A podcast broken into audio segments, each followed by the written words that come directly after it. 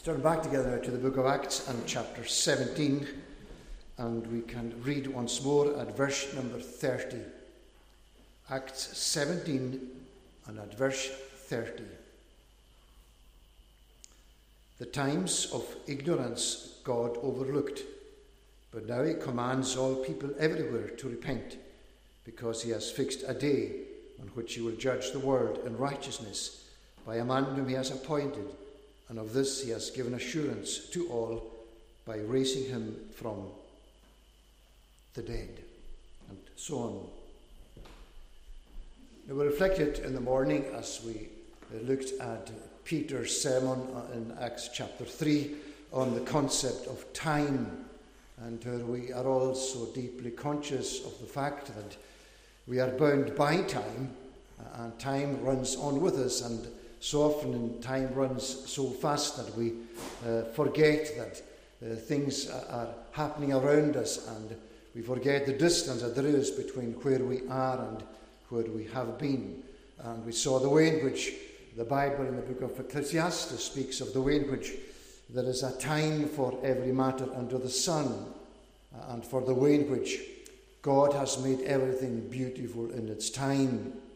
In other words, there is a God appointed time for everything, and it is for us to take advantage of the opportunities that God gives to us.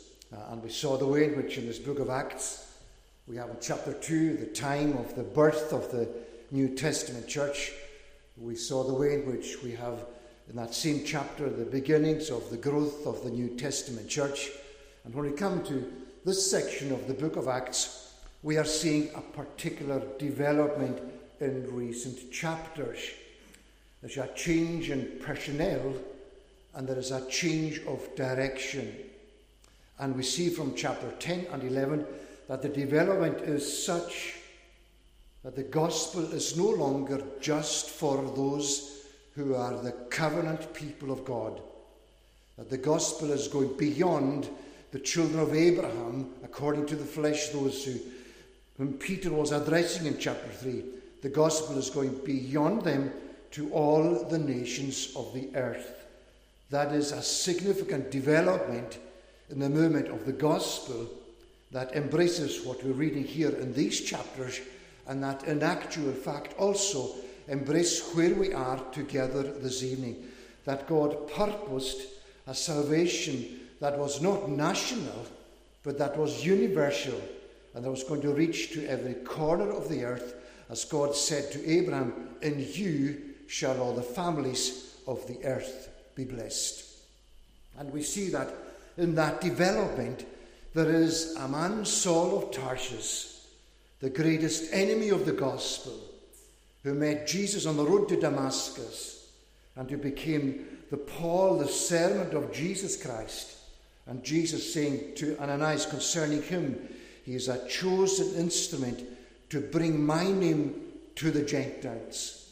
For the furtherance of this great development, there is this man, Paul a marvelous, unexpected change. Peter needed a vision from heaven to get him to embrace this very moment. It was something unimaginable, unthinkable that God would go to other people.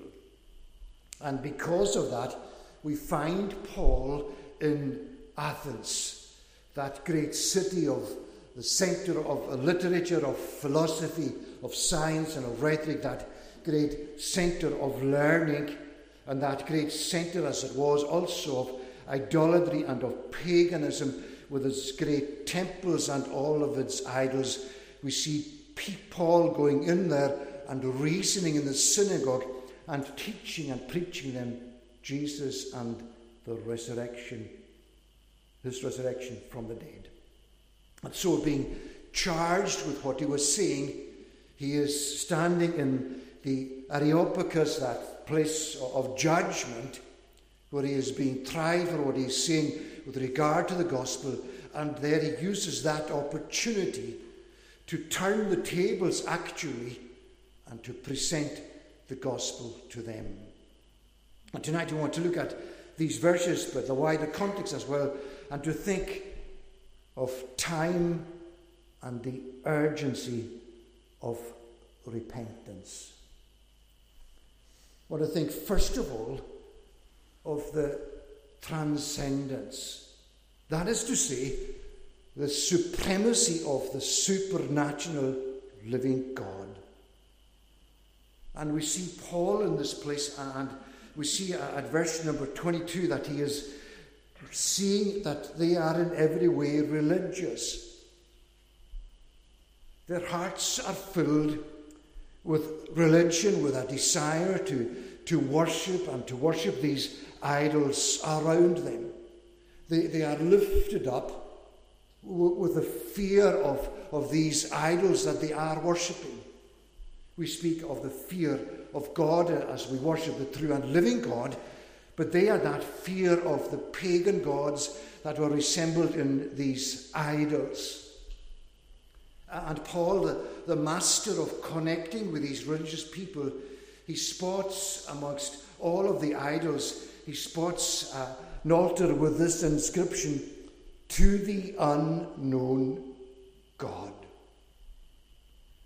There was a great statement in the very midst of their pagan worship that highlighted the fact that they didn't know the gods that they were worshipping.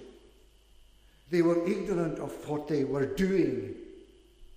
They were mistaken into worshipping these idols made by their own hands. They had no idea in their minds as to what they were doing. They lacked knowledge of the true God, of the law of the true God, and of salvation. And Paul uses that opportunity to proclaim the true and living God to them. And it is there that we see the transcendence of God, and it is there we, that we notice two particular things that Paul highlights as he proclaims to them the only true and living God. We see, first of all, the supremacy of God. The God who made the world and everything in it, being Lord of heaven and earth, does not live in temples made by man, nor is he served by human hands as though he needed anything, since he himself gives to all mankind life and breath and everything. Paul brings their attention to the only true and living God, and he brings out the truths of the Word of God without at any time quoting the Scripture the master of presenting to them the truths of the gospel without actually referencing them in the Word of God. But and as we read of the way in which the supreme God is the creator of the ends of the earth, we know that Paul is coming to them and proclaiming exactly to them that in the beginning God created the heavens and the earth. That this God is the Lord who created the heavens and the earth, and the God who holds everything in his hands. He is that supreme creator that is presented in the Bible, and he's drawing their attention away from their own idolatry to take note of this living God who is the creator of the ends of the earth and at the same time who sustains life in the world. And they are coming to their pagan gods as if their pagan gods depended on what they gave to them. And Paul is saying that is not the case with the God that you do not know that I am proclaiming to you. He has no need of anything from you. He is the God who sustains life, who upholds life, who is outside of life, and yet breathes life into everything that we have in this world. And such a, supreme God, with the background of the words that Solomon spoke to God when he built the temple, when he said, The heaven of heavens cannot contain you, so what house can I build for you? That this living God, he does not live in temples made by man. He is beyond that. He cannot be captured in that way at all. They must recognize that, that when they are worshipping their unknown gods, that they are drawn to do that because there is in their hearts, by their very fact of creation, there is in their hearts that inclination to worship. And they are doing so in, in a way which is outside of the truth and which is against the very thing that God has required of those whom He has created in the world. And we read something of, of that in, in Romans chapter 1 that God has made Himself known in His power and in His divinity in the way in which He has created the world. That His invisible attributes, that of eternal power and His divine nature, is known in the things that are seen so that no one is without knowledge of God, so that it is clearly seen from what God has done in creation, and that what in fact has happened is that the nations of the world have exchanged the truth of God for a lie, and they have made idols with their own hands whom they are worshipping. In other words, people of Athens, you have corrupted the truth of God. You have corrupted what is engraved and inscribed on your heart with regard to God. And you have corrupted that in such a way as to move away from the living God and seek to form a God with your own hands that you will bow down to and worship transcendence, the supremacy of God, the corruption of the human heart, and the direction which that corruption takes it. And we think of society in the United Kingdom today. And it would seem that we have gone a step beyond what Paul is saying. We have gone a step beyond corrupting and creating gods because we do not see these false gods. We have gone beyond that into the place where we have no place for God at all. Such is the depth of corruption in the society to which we belong that there is that massive departure and that space between the living and true God and what we are doing and called upon to do in life. And how we need together to let what God has written on our hearts move us back into the centre of a life lived in dependence upon God, with the fear of God in our hearts, because He is our Creator. He is the one who gives life to us, and He has made us to worship the transcendence of God and the supremacy of God. But along with that, there is the transcendence of God and the sovereignty of God. Do you think, people of Athens, that you are doing what you want to do, that you are where you want to be? Let me tell you that this unknown God of which you are ignorant that He controls every detail of your lives. In verse 26, and He made from one man every nation of mankind to live on all the face of the earth, having determined allotted periods and the boundaries of their dwelling. He has made everyone in the world, not just those who fear God, but everyone who lives in Athens, everyone who lives in the Roman Empire, everyone who lives in the world, he has made them all to live on the face of the earth.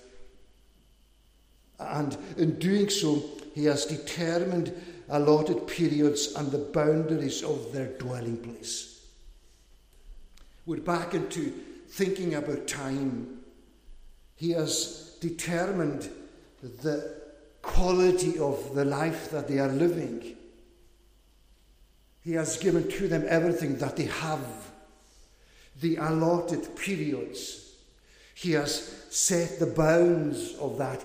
He has firmly fixed in place that they should be in Athens in the Areopagus in this very moment at which Paul is speaking to them. There is nothing outside of his sovereign power and control. And how they must engage with that. That as they are separated from God in their practice, that they will be reminded and embrace the fact that they are in God's plans and in His purposes and in His decrees, having set the boundary of their city, the boundary of their home, the boundaries of their lives. They cannot move beyond the fact that God is sovereign around them in all that He does, even the boundaries of their dwelling. What a revelation for this people who are the great scientists and philosophers uh, and the orators of the day, that they are so blinded and ignorant in their minds that they're missing the basic fact and truth of human existence in the world that God is in control and that God has determined everything. And you see what what is happening. They are attempting the impossible. They are attempting to disconnect themselves from the true and living God and live life without Him. And that disconnect sees them in practice doing what they are doing and the way in which they are doing it as Paul views, views the city and is grieved in his heart because of what he sees, they are disconnecting themselves from God. But the reality is that it is impossible for them to do so, as it is impossible for us to do so, as it is impossible for the society in which we live to do so. He has made us, He has placed us. We are where we are. We are accountable to Him. And we cannot disconnect from Him. And so today, society might want to drive God out of my family, drive God out of my community, drive God out of my government drive God out of my public square. And so much energy spent on doing that with that drive to take God out of every influence of life. And the world descending into chaos because the vacuum left by the God who they are leaving behind is filled with everything that is the opposite to the truth, to the structure, to the law of God that gives formation to society, failing to recognize that we can never disconnect ourselves from God. And when we try and do that, that as Paul says in again Romans chapter 1, that God gave them over to their sin, to dishonorable passions, and to the kind of low point of immorality that sometimes we see coming to the surface in our own society. The transcendence of God, the supremacy of God, the sovereignty of God, how foolish we are and can become seeking to disconnect ourselves from God. And how, in subtle ways, we can do that in our own personal lives to allow us to do things that we shouldn't do, try and disconnect, to pretend that we can disengage and carry on and then come and re engage when it suits. The transcendence. Secondly, we want to think of the transition. There is a movement of stages and ages as we follow the story of the Bible. And when you think of the transition, Paul wants to remind them that they are made for a particular purpose. Verse 27 that they should see God and perhaps feel their way toward Him and find Him. The purpose of humankind being in the world is that they will search for God with all of their hearts, searching for that which is lost to them, searching for that which they know exists, and searching for that which they know they need. It's seeking the Lord while he may be found, calling upon him while he is near.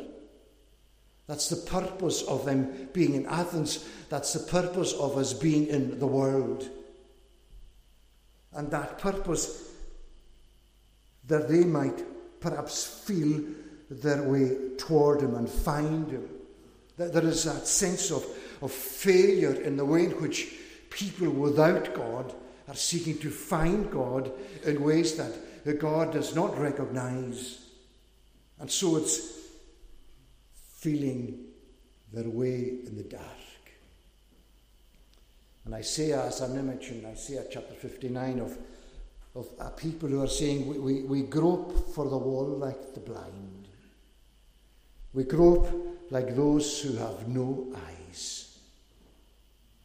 And how that describes our seeking of God so often. That we are feeling our way in the dark because we don't recognize the kind of God that is speaking to us.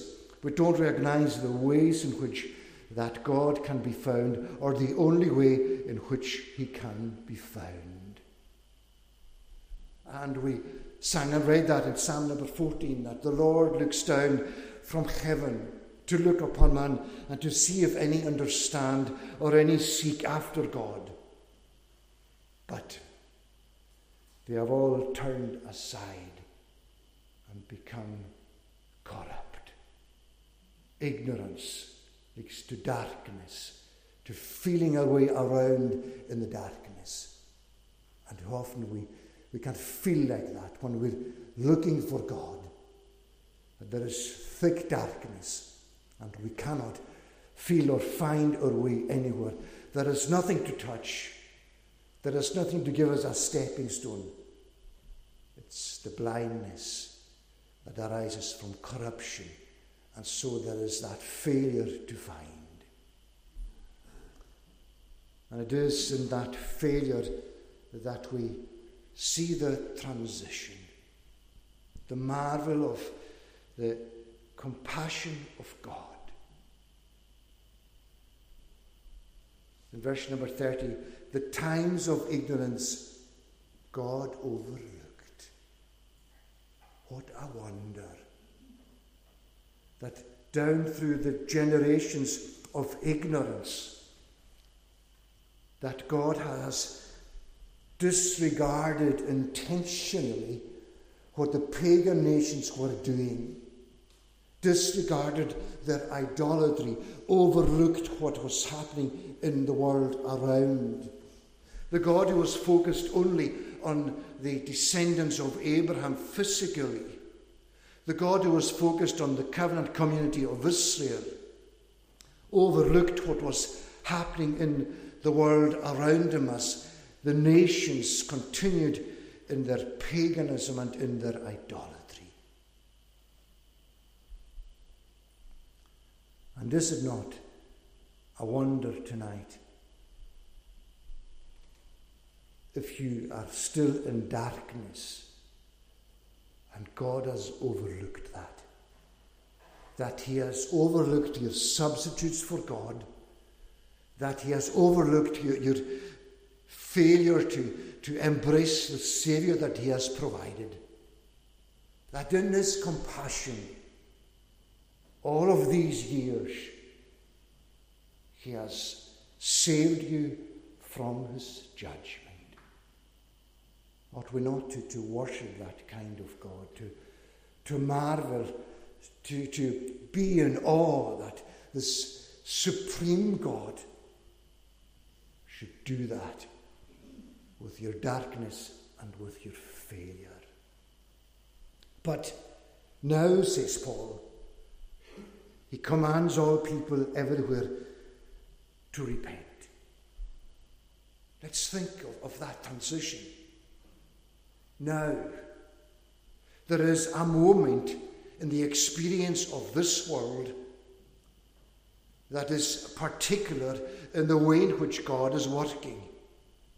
And that moment is the moment at which God has now arrived. It is the now time. And if we think of this moment like a range of mountains between two countries, and we arrive at the top of, of this range of mountains, and now on the top of this range of mountains, we can look back to, to the country that we have left behind.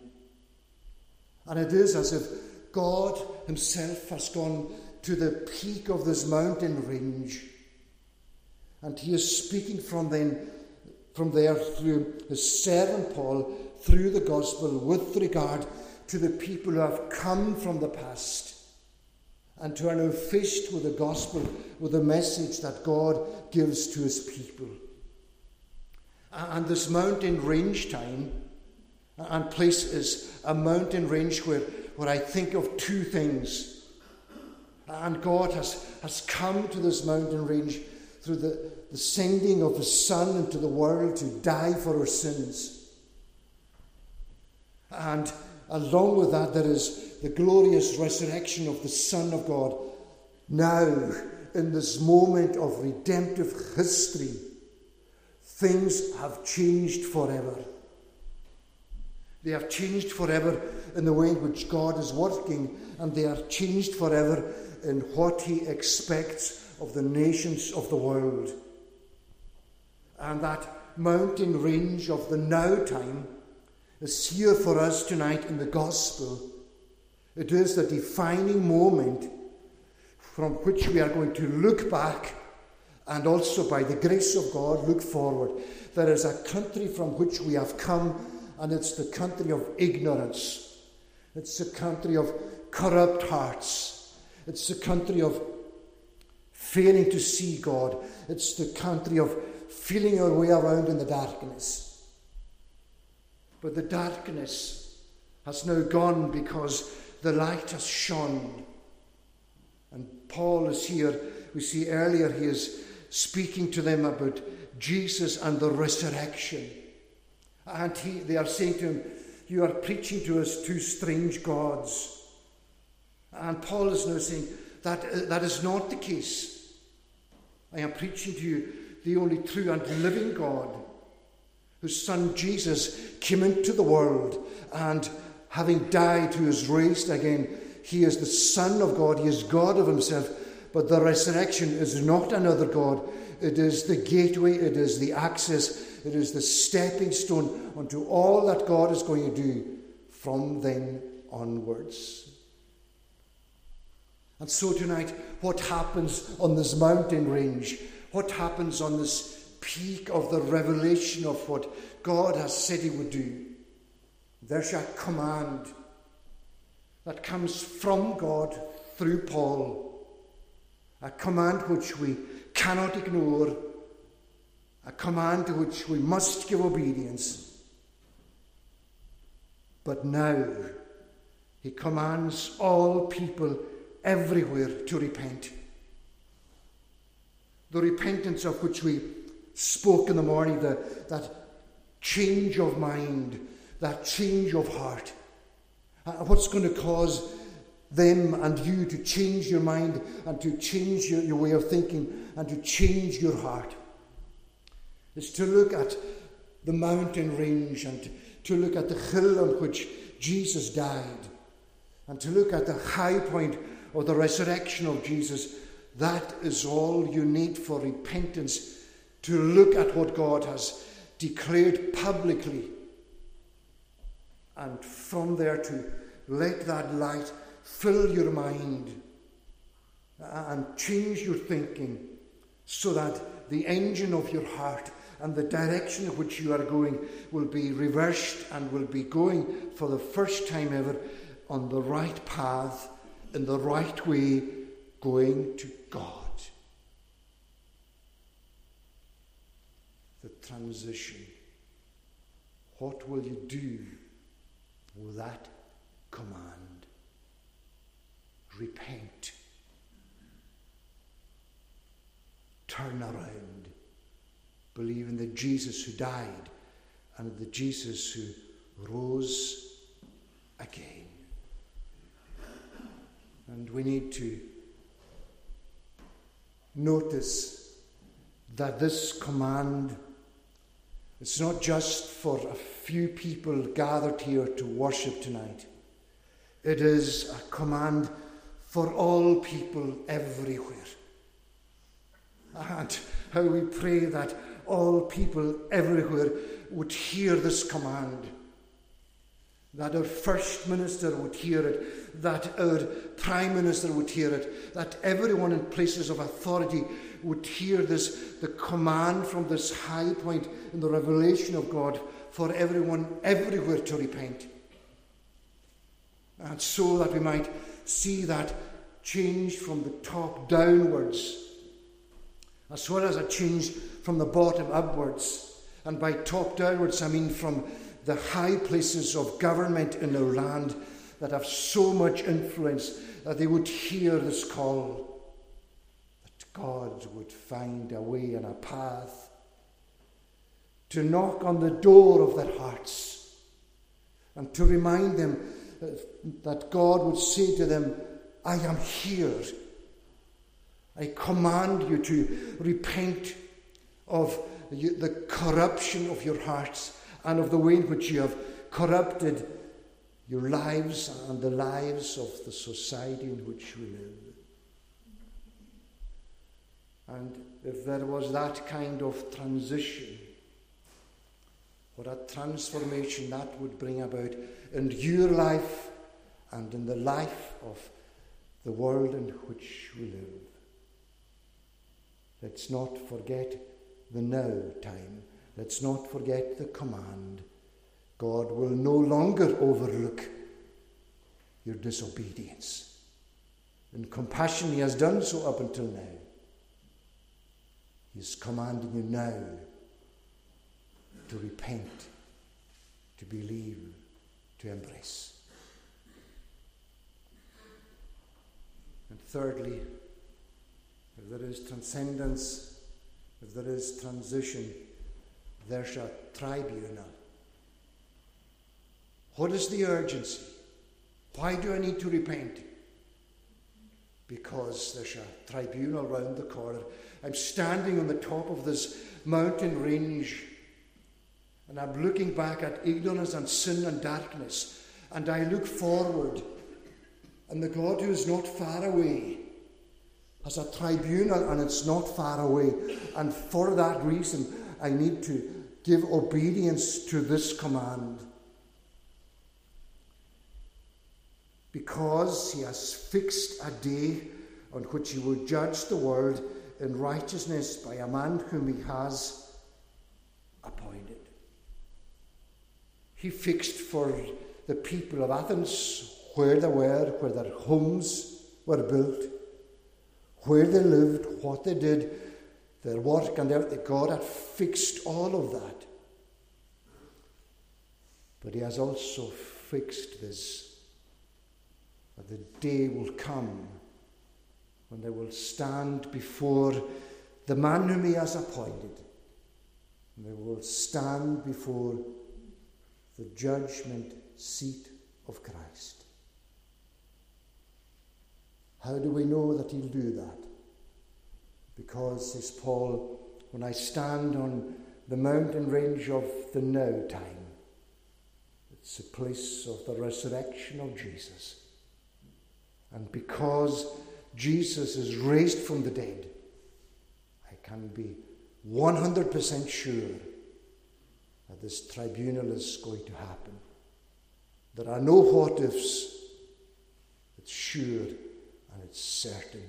And nothing in our future is sure and certain, but this certainly is. He will judge the world in righteousness.